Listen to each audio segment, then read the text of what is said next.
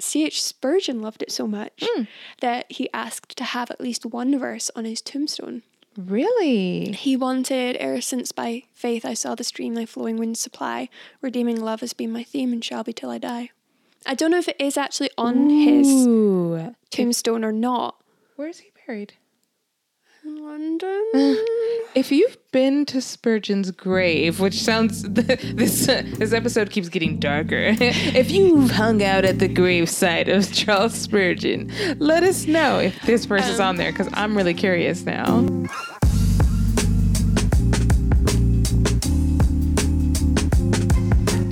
Hello and welcome back to another episode of Him Partial, the podcast where we talk all things church music. I'm Monet Funga. and I'm Cara Devereaux, and in today's episode, we're going to be talking about a William Cooper classic that I can't believe we haven't talked about before. Um, there's a fountain filled with blood. There's a lot of blood in this episode, um, but there's also a lot of hope, and we can't wait to dig into this encouraging hymn with you. But first, if you're watching us on YouTube, go ahead and hit the subscribe button and ring the bell so that you don't miss a single episode. You can also listen to us anywhere where you get your podcasts. Um, and if you want to leave a five star review, we would absolutely love you forever. But the best way to stay up to date with all the latest Him Partial news is to go to himpartial.com and subscribe to our totally free, totally awesome weekly newsletter. It's full of fun, bonus content that you cannot find anywhere else. Yep. And today we're back on William Cooper. So, um, yep, we've talked about him in previous episodes. It's well worth watching the interview we did with Reagan King. If you haven't watched that yet, I'll put a link in for you. Um, that was a really great episode. Um, but because we've already talked about him, I'm only going to give like a brief summary of his life um, for those who haven't seen our other episode. So he was born in Great Berkhamsted in Hertfordshire in England on November 15th, 1731. And as Reagan mentioned in the interview, Cooper's mother died when he was six years old and he never really came to terms with it. There were other difficulties and disappointments in his life as well. Um, and basically, his whole life was just one of mental and emotional pain. Um, but he was also an excellent poet and a hymn writer, and his hymns, surprising for the life he led, are often very full of hope. Yeah, very, very much so. So even secular poets recognize him as a great poet of the day. Um, I guess he was like the original tortured artist before Hemingway made it trendy. um, and among his contemporaries and admirers were people like Samuel Taylor Coleridge, who will have an influence in an upcoming episode on the Church's One Foundation, and William Wordsworth, the Daffodils guy. Wordsworth. Interestingly, Martin Luther Jr. Martin Luther King Jr. Um, he actually quoted regularly from Cooper's abolitionist poem, um, which I thought was really interesting that he has that influence in secular culture as well as um, religious. That makes sense. Wasn't he involved somehow in the abolition of slavery in Britain?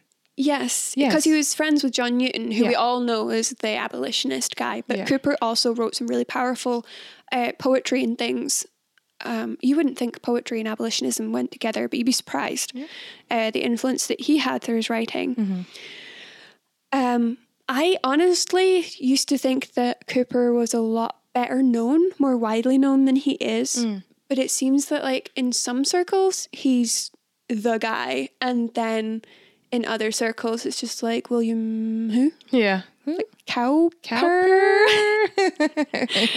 um, I know, honestly, I wouldn't have known who he was until I started noticing that he was the name that kept popping up at the bottom of a lot of my favorite hymns. Um, so, Monet, when you first come across him? I can't say for certain, but it definitely was in the last like maybe six years. Um, my husband's a big Cooper fan. Um, and just a preview, we will be talking a little bit more about him next week in our next week's not episode. about yeah, not my husband. Maybe I don't know. um, but he he, I should say he really likes John Newton and read a lot of his works and um the two were close. So he Yeah. he started looking into that. He also hit me to a lot of the hymns that are written. Again, a lot of the hymns that were starting to pop up at church and starting to Mm-hmm. pop up on CDs that we like listening to. Oh, C- sorry, CDs is so dated.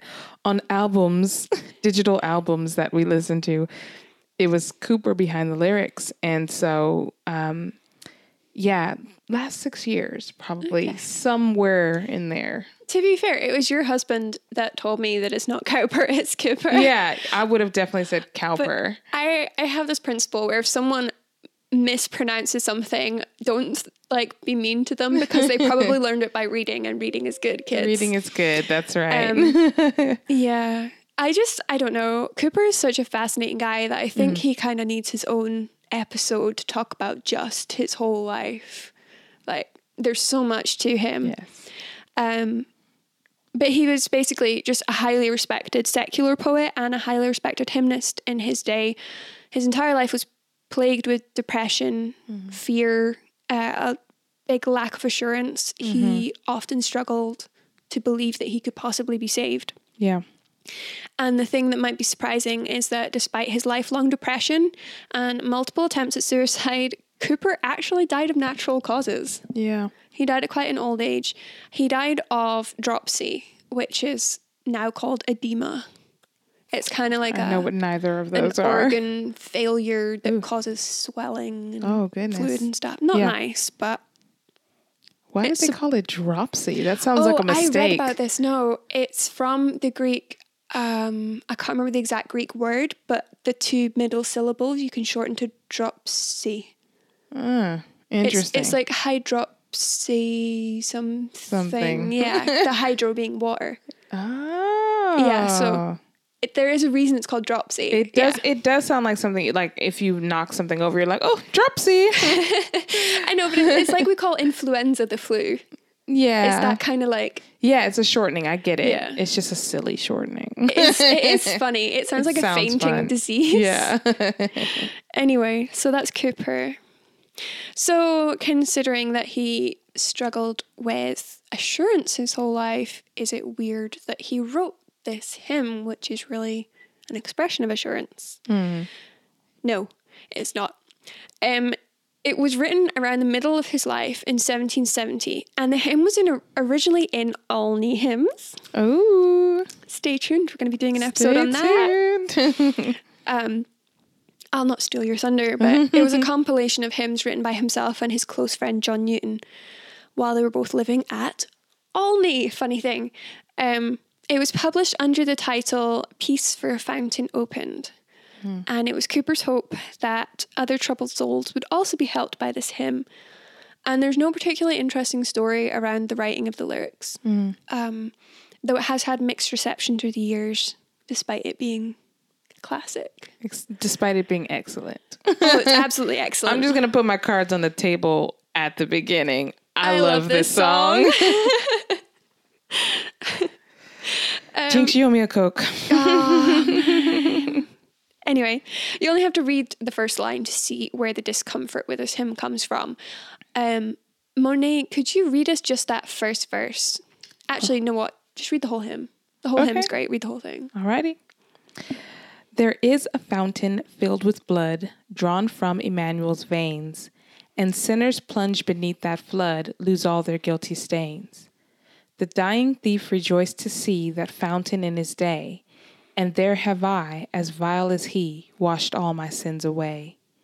Dear dying Lamb, thy precious blood shall never lose its power, till all the ransomed church of God be saved to sin no more.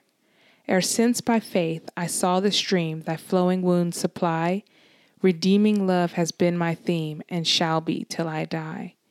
When this poor lisping, stammering tongue lies silent in the grave, then in a nobler, sweeter song I'll sing thy power to save. See why we like it so much. I was getting choked up. I know. I absolutely love that last Yeah, verse. Anyway, so good. love the whole thing. Yeah. But interestingly, um, we asked a few weeks ago in good fun if our listeners could like totally scrap one hymn, like write it right out of history. Which one would it be? We had some quite funny answers. Yes. But interestingly, one of our listeners said this hymn, Yeah. And the reason the person gave was these first couple of lines. The goriness. The goriness. yeah. Yeah. Um, what are your initial feelings on reading that? You know, it's so funny. I think I I might have replied. I rem- it- the listener who said this. I don't remember if I replied to you, but I thought this reply. The thought was maybe I'm so steeped in reformed, like Calvinistic theology, that when I hear when I when I hear these words, I just think about God's gracious supply of salvation.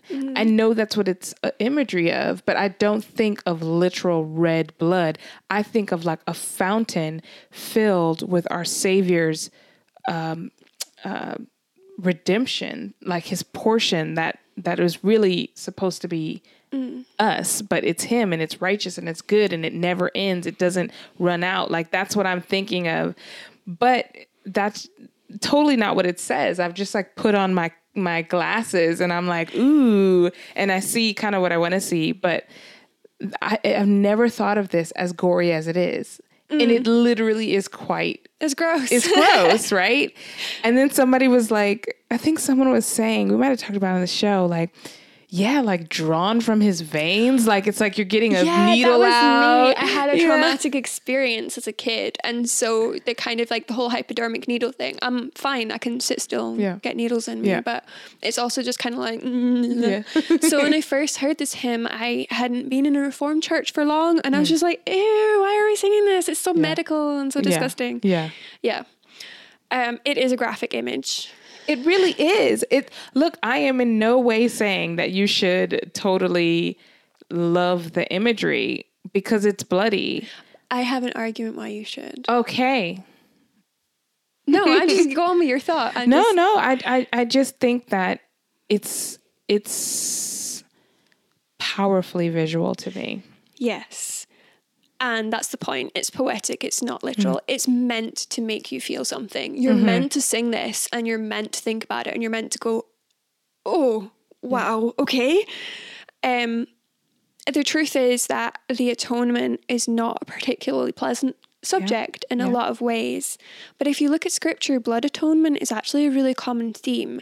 And this is explained to us in Hebrews. And Monet, I was wondering if you could read for us Hebrews 9:22 to give us some context. Yeah, most definitely. Um, so Hebrews nine twenty two. Indeed, under the law, almost everything is purified with blood, and without the shedding of blood, there is no forgiveness of sins. Yep. So this is something that struck me last time I read Leviticus. I was like wading through it and I was like, oh my goodness, there's just so much blood. um, and then I read Matthew immediately afterwards and I was like, there's just blood and sacrifice and sacrifice and sacrifice. And then along comes Christ and it's it. He dies once, it's done, it's finished, that's it. Maybe that's why. Sorry to cut you off. No, you had you were like mid thought there. Um, maybe that's why I don't see it as gory as it is because everyone, and I know I'm in a category all by myself. Everyone goes, "Oh, Leviticus," right? Because it's like law, law, really law. like it. I love Leviticus. Honestly, it's one of the easiest Old Testament books for me to read because it's just it appeals to my brain that just wants to know, okay, what do I do? And obviously a lot of religion is based on like do this, do that, don't do this, do do that.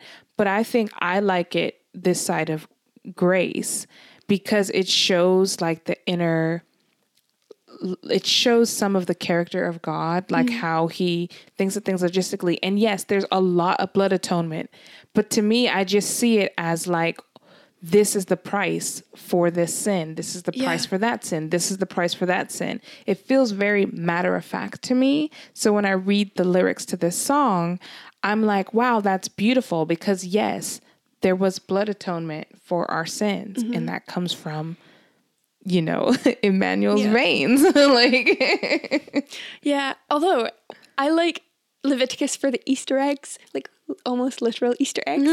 Last time I read it, I realized there's this one really obscure passage where uh, these two guys come to Moses. I think it's Moses. Yeah, it's Moses. And they're like, oh, this guy we know just died. We got to bury him, but it's almost Passover. And if we touch a body, we're going to be unclean. What we're we going to do? And Moses goes to God and he's like, hmm? and God comes back and he says, Passover is the one exception you can bury that body and still be clean for Passover. And I was just like, huh, so random. And then I realized, yes, Monet's making a face. I realized that Joseph of Arimathea and Nicodemus and the women who buried Jesus mm. honored him mm-hmm. by doing that, even though in any other circumstances it would have made them unclean. Mm-hmm. And it mm-hmm. was like that one little get out of jail free card was put into the Old Testament thousands of years previously For- so that they could honor Jesus. And then God was like, Yes, you're still clean to celebrate Passover. Yeah. And that just made me so happy. um, but that's a little tangent. I love it. yeah. You don't know what you're going to get on him partial. Sometimes you like lyrics, sometimes it's Easter eggs. Who knows? Um, yeah. So the Bible verse that this first this this hymn's kind of taken from is um Zechariah thirteen one. Would you mind? yeah, no problem. On that day, there shall be a fountain opened for the house of David and the inhabitants of Jerusalem to cleanse them from sin and uncleanness. Yeah. So that's kind of where the fountain comes from. Yeah. Um, when you think about it, actually, this image could be a lot worse. Yeah. Because yes, there's this fountain and it's full of blood, but let's be honest, it should be the blood of God's enemies, which is us, by the way. Yes. But it's not. It's the blood of his own son that serves Yeah. to wash that enemy. That's us. Um, and wash away all our guilt. And it's so mind blowing. And from a worldly perspective, it's so upside down. yes, it is. Um, and it is a horrific image, but it's supposed to be like this blood is the only thing that can save you from the wrath of God. Mm-hmm. And in a weird way, it should fill us with thanksgiving that He's done this so that mm. we don't have to face His wrath. Mm-hmm. Like, that's a high price. Yeah. So, I, I, I think, I mean, you hit the nail on the head. It is upside down. The world, you said, it should be filled with the blood of his enemies. And to every other religion, it that's what it would yeah. be filled with. Except, you know, we think we have this obviously in literature and film and television. We, you know, we mm-hmm. kind of have these kind of like uh, Christ like figures or these sacrificial kind of martyrs or whatever, mm-hmm. right? And all that language is obviously coming from Christianity, Yeah. but we don't even know s- socially why we admire those characters. Mm. We don't even know it's like so deep down in us that we realize like this is so counter to what we would do. And if we were like monet's religion one-on-one yes it would be filled with not my son's blood not me not, not mine i'm not going to die for the things you did for me Yeah. it's somebody else is going to pay for that But we see this trend in movies. There's a lot of mm. vengeance and revenge movies out there at the mm, moment. that's true. And it's like, you've wronged me. The mm-hmm. streets are going to flow with your blood. Mm-hmm. And like, God is justified in Yeah. doing that, but mm-hmm. he hasn't. Yep. He's sent his own son. Anyway, yeah, it just, oh, it blows my mind and it makes me so thankful. Mm-hmm. So I get where people are coming from when they're like, oh, it's gory, but it's also beautiful. It is absolute. No, I totally get what you're saying. I'm trying to articulate it, but I'm bad with words despite being on a podcast. but I really do understand. It's not just my bias that I love this song. I really do understand like that this is a beautiful image because all by itself, there's a fountain filled blood drawn from Emmanuel's veins, and sinners plunged beneath that flood lose all their guilty stains.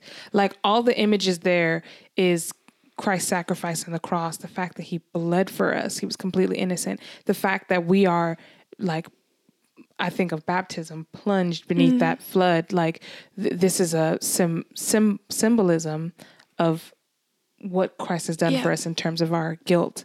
And the next verse and the next verse and the next verse, they just add on to that beauty that yes, we're vile, we're terrible, like, you know, this is our hope is that fountain. Our hope is that It's fountain. our only hope. Yeah. Um, So yeah, no, sorry. I, I get that people look at it and they go, oh, but when you actually really like think about what it is and what it means, it's just such a picture of grace and mercy. Mm. And there were attempts to change the first line to from Calvary's cross a fountain flows. But that never stuck. And I think there is a time in which to be kind of gentle with our language um, and subtle with our language. And then there's a time where we shouldn't pull punches. And I think that Cooper knew that difference and I mm-hmm. think he got it right here. Mm-hmm. And I don't think he was trying to be sensational and I don't think he was trying to be disgusting. Mm-hmm. I think he was just kind of like, this is the gospel. And I'm not going to like make it out to be softer than it is. There, there is, there is like a weird. I mean, some of it is heretical, but there is a weird push to like soften a lot of old hymns, like to make them like more palatable. them. Yeah, but you know what? Like I think of I- because I love film and television. Big surprise.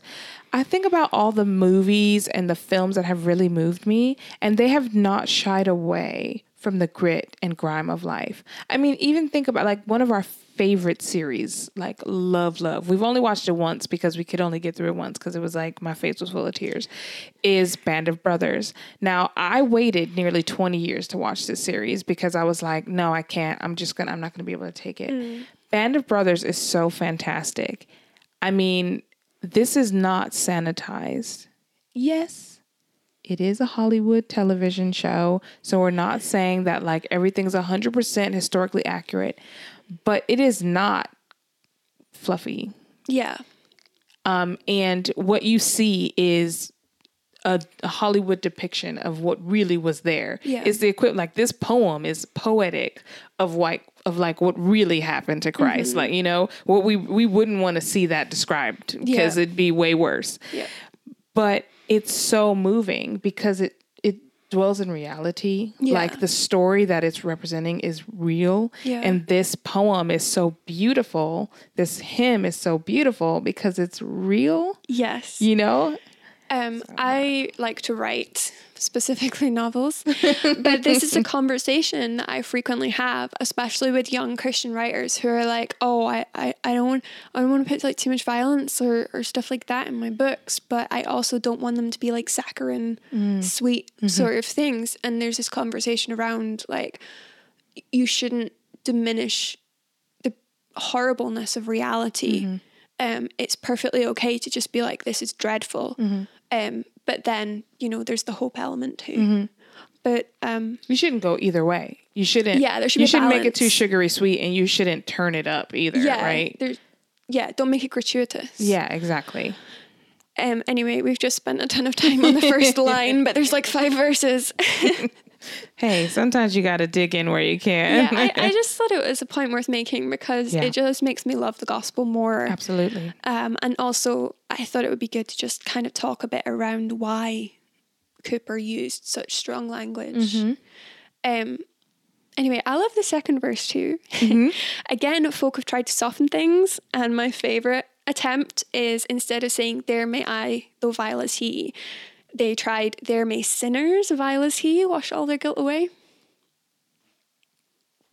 I guess. Why do you think that changed? It's just changing it. I might be overthinking this, but personally, I think that distances me from it. Uh, like Cooper knew what he was doing when he said I. Um, so he was someone with a profound but kind of often warped sense of his own guilt and worthlessness. Mm-hmm. So he knows he's no better than a sinner on the cross. Mm-hmm. But I feel like to say there may sinners vile as he kind of gives me a loophole and I mm. know my own sinful nature. And if you mm. say sinners as vile as he, I'm like, oh yes, sinners. Like those other people. like I'm not as vile as Yeah. he, but sinners are other people. yeah. Um, and I think human nature is prone to do that. Yeah. I mean, that's one of the lines that makes me break down. And there Yes. have I to sing that out because the tune that we sing this to now, like it's like, and there have I, though I-" it's like, you know, it really, Yeah. it crescendos and it really makes you go, oh, I'm really belting out how much I don't deserve this redemption at all. It really gets me. I will cry. Yeah, it's true. Like I think if we sang there are sinners, vile as he, I would be able to justify to myself, well, I'm not one of those. Yeah. I'm fine. a I mean- good example of personal pronouns in a song, right? Because it's not Mm-hmm. Yeah. just like, "Oh, I love you, Lord. Oh, Lord, I I'm can't wait to see you. for you." I will Yeah. follow you everywhere you go." Not hating on those lyrics specifically, but it is kind of like, okay, that's wishful thinking Yeah. versus This is realism. yeah. we know this to be true right now. Yeah. I don't know. Maybe I'm overthinking it, but I'm kind of like, I know my own nature, and my own nature would be like, well, that guy was so bad he got executed, and I've never had a parking ticket, so this doesn't apply to me. you also don't drive though. well, it's a great way to not getting parking tickets.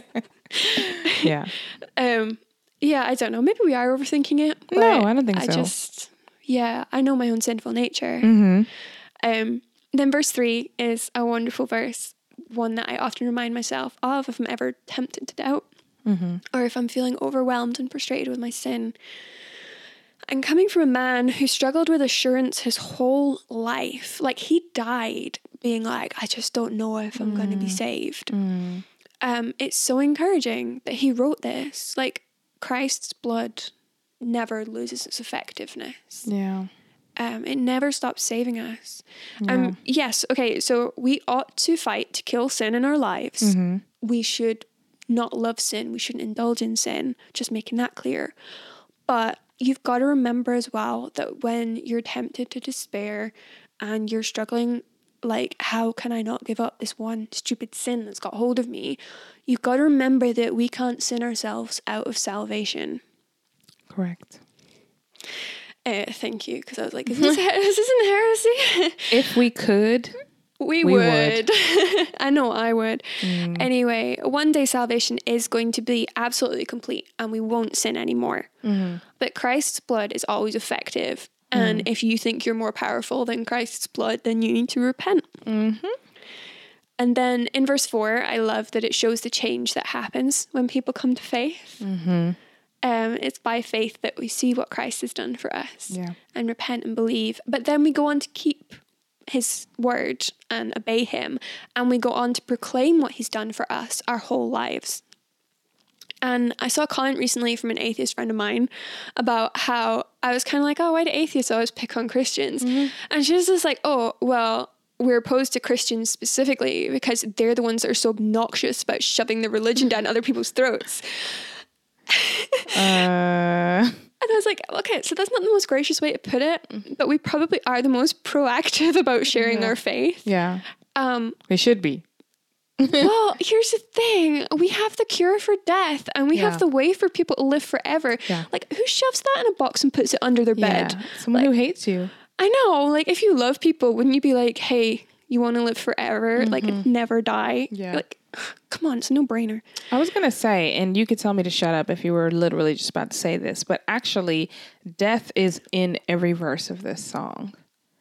So Oh, there is that. an end game view Yeah. to Cooper's hymn. It's, you know, like um, the first one is obviously about Christ's death. The second one is about the thief's death. The third one is about the church's death kind of like you know being saved to sin no more that's once once all the ransom church of god is saved to sin no more that's the last day we're done being Yeah. alive on this side of of christ's return and then um redeeming love shall be my theme until i die and then as i am dying i will I'm still singing yeah, i'm still singing And when I'm dead, I'm going to sing it for yeah. eternity. Yeah. so it is very maybe that adds to the gruesomeness, and I maybe why people s- might be a bit turned off by it because it is very much like it kind of it kind of um, what's the word? It shrinks your life down Yeah. to kind of the absolute points. Like Mm. you're alive now, but there's going to be an end. And that end for Christians is a new beginning of, Yeah. of which we could sing joyfully about in this song, I think. I did not notice that. So Okay. thank you so much for bringing that in. I just noticed it right now. So Yeah. as many times as I sang this song, I just noticed it. Yeah. But, you know, as a Christian, redeeming love should be your theme Mm-hmm. every day of your life until the day you die. And then when you die, you're going to go to glory and you're going to sing redeeming love anyway. I'm so excited for it. Yes. Um, Yeah. So the last verse always really gets me. It's not the last verse, second last verse. When this lisping, stammering tongue. Last. That is last verse. I don't know what's wrong with me today. Um, it really gets me because I'm actually naturally one of the shyest people you will ever meet. um, and lisping and stammering doesn't even cut it. Uh, the first time I did door knocking, it took me three attempts to get it right which church we were from. Was that's just so bad. nervousness. That's all. Yeah, but talking about lisping, stammering, gosh. Yeah. Bless the lady. She was so patient. And bless my pastor for being like, you've got to talk. You're like, bless him. Even though I was I was dying inside the whole time. anyway, um yeah, Cowper was such an anxious cinnamon roll that he actually was terrified of taking his oral exam. So he studied as a law student and they were like, You've got to do like a spoken exam. And at that point he had his mental breakdown and tried to commit suicide. Like oh. he was legit scared. yeah. But apparently he had like a proper stammer. Um, so he was just like, I cannot cope with this. Um, but I think, Oh, it's beautiful though. yeah, I think we all know that struggle though. Like all of us at some point find ourselves unable to articulate whether we're just kind of nervous about sharing the gospel with people or whether it's kind of in private prayer, you know, in personal devotions where you're trying to pray and you're just like, oh God, I um don't really know like what to say. um yeah, but I Yeah. I think this verse reminds us that it, it that's fine. It's okay. And I think it also takes the emphasis off of what the world thinks is yeah, we don't have to be eloquent. no. And as as brilliant of a poet as Cowper was, and he was, Yeah. that was not what qualified him Yeah. to be one of Christ's own. Because here's the thing, we don't remember for him for his poetry. I love his poetry about the cat that gets stuck in a drawer. But like you guys don't know that poem. You don't know the like probably, unless you're Cowper nerds. You probably have never read any of his secular poetry, but you sing his hymns. And there's a reason why it's the hymns that survive. Yes. Um, yeah. but I love this verse because it reminds us that it ends in glory. Does in a nobler, sweeter song. Yes. And I love that in glory there will be no fear and no hesitation and no stumbling over words and no saying things wrong. Um, and we'll be singing Christ's power to save and we'll sing it beautifully. there will be no one out of tune. That's right. Um, and then just quickly, um, a word on the tune.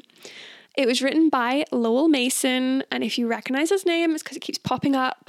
Um, and I would like to do an episode on him because he's written a ridiculous number of hymn tunes, hmm. but it's really hard to find his biography. So if any oh. of you guys have it, Oh yeah. please, please, I'll give you my address. Um, I don't know if we should say that on the internet. he wrote he wrote a tune, Lowell Mason wrote a tune called Cleansing Fountain for this hymn. Hmm. He wrote it a little after Cowper died. Hmm. And you can sing this hymn to a bunch of different tunes because it's common measure. Mm-hmm. So it fits Amazing Grace as well. Mm-hmm. And I've known people who refuse to sing it to Cleansing Fountain, which is the one we sing. really? Yes, that was the weird thing. I thought that was probably more modern, but apparently not. Um, so in Cleansing Fountain, you repeat the last line several times, and it's like a really upbeat tune. And a lot of people won't sing it because they think it's modern, and they're kind of like, it's too, it's not serious enough for such a serious subject matter, Prejudice. and it's too repetitive. It's practically a chorus. um, If you're one of those people, fine, to each their own. Find yourself a tune that works for you, Yeah. but I like it. but just sing this song is the point. yeah, sing the song. Come on. to whatever common meter tune you find. Um, yeah, and then another thing, fun thing about this tune is that C.H. Spurgeon loved it so much that he asked to have at least one verse on his tombstone. Really? He wanted, e'er since by faith I saw the stream thy flowing winds supply, redeeming love has been my theme and shall be till I die. I don't know if it is actually on his tombstone or not. Where is he buried? In London? If you've been to Spurgeon's grave, which sounds this this episode keeps getting darker. if you've hung out at the gravesite of Charles Spurgeon, let us know if this verse is um, on there because I'm really curious now. There is one individual who I'm sure he knows who he is, who's a Spurgeon nerd. Um, and if you're listening, um, could you just let us know? Like, is it on his grave? That's Um, lovely. Maybe I want to steal that. There's a few things I'm like, hmm. Anyway, on that note, there's not really anything more to say. There's lots more to say. but we're not going to say much more. Um, except that we hope that redeeming love will be your theme as well until the day you die and then glory. Glory. Well, thank you, Cara. I'm I'm really really happy that we did this song because we we're actually talking about this recently that we can't believe we haven't done this song because it's both of our faves, um, one of our faves for both of us. I don't know what English is, um, and I hope you've been encouraged by this. If you're one of those people that were like, "Ew, I don't really like this song," we totally respect that view. You're wrong, but we respect we hope you. that we've changed yes, your and we hope that we've Like, convinced you to love it a little tiny We're bit. not denying it's graphic, but we're saying it's beautiful in its own way. It is. It is really beautiful. Um, so take a listen. Again, if you're a newsletter subscriber, you already have a few versions probably in your inbox when you receive the notification for this episode. And if you haven't signed up to our newsletter yet, what are you waiting for? You You're are missing, missing out. We have so many really cool links and bonus features of stuff that we're talking about in the episode, stuff that we think about after we recorded the episode. Just all of it's packed into there. Plus, we really love to hear from you guys, and our newsletter subscribers can send us questions, which we haven't gotten to a few questions in a while, so we probably have a backlog. Um, we might get to on the next few episodes. Please go to impartial.com, sign up for our newsletter today. Until next time, may the Lord bless you and keep you. Bye.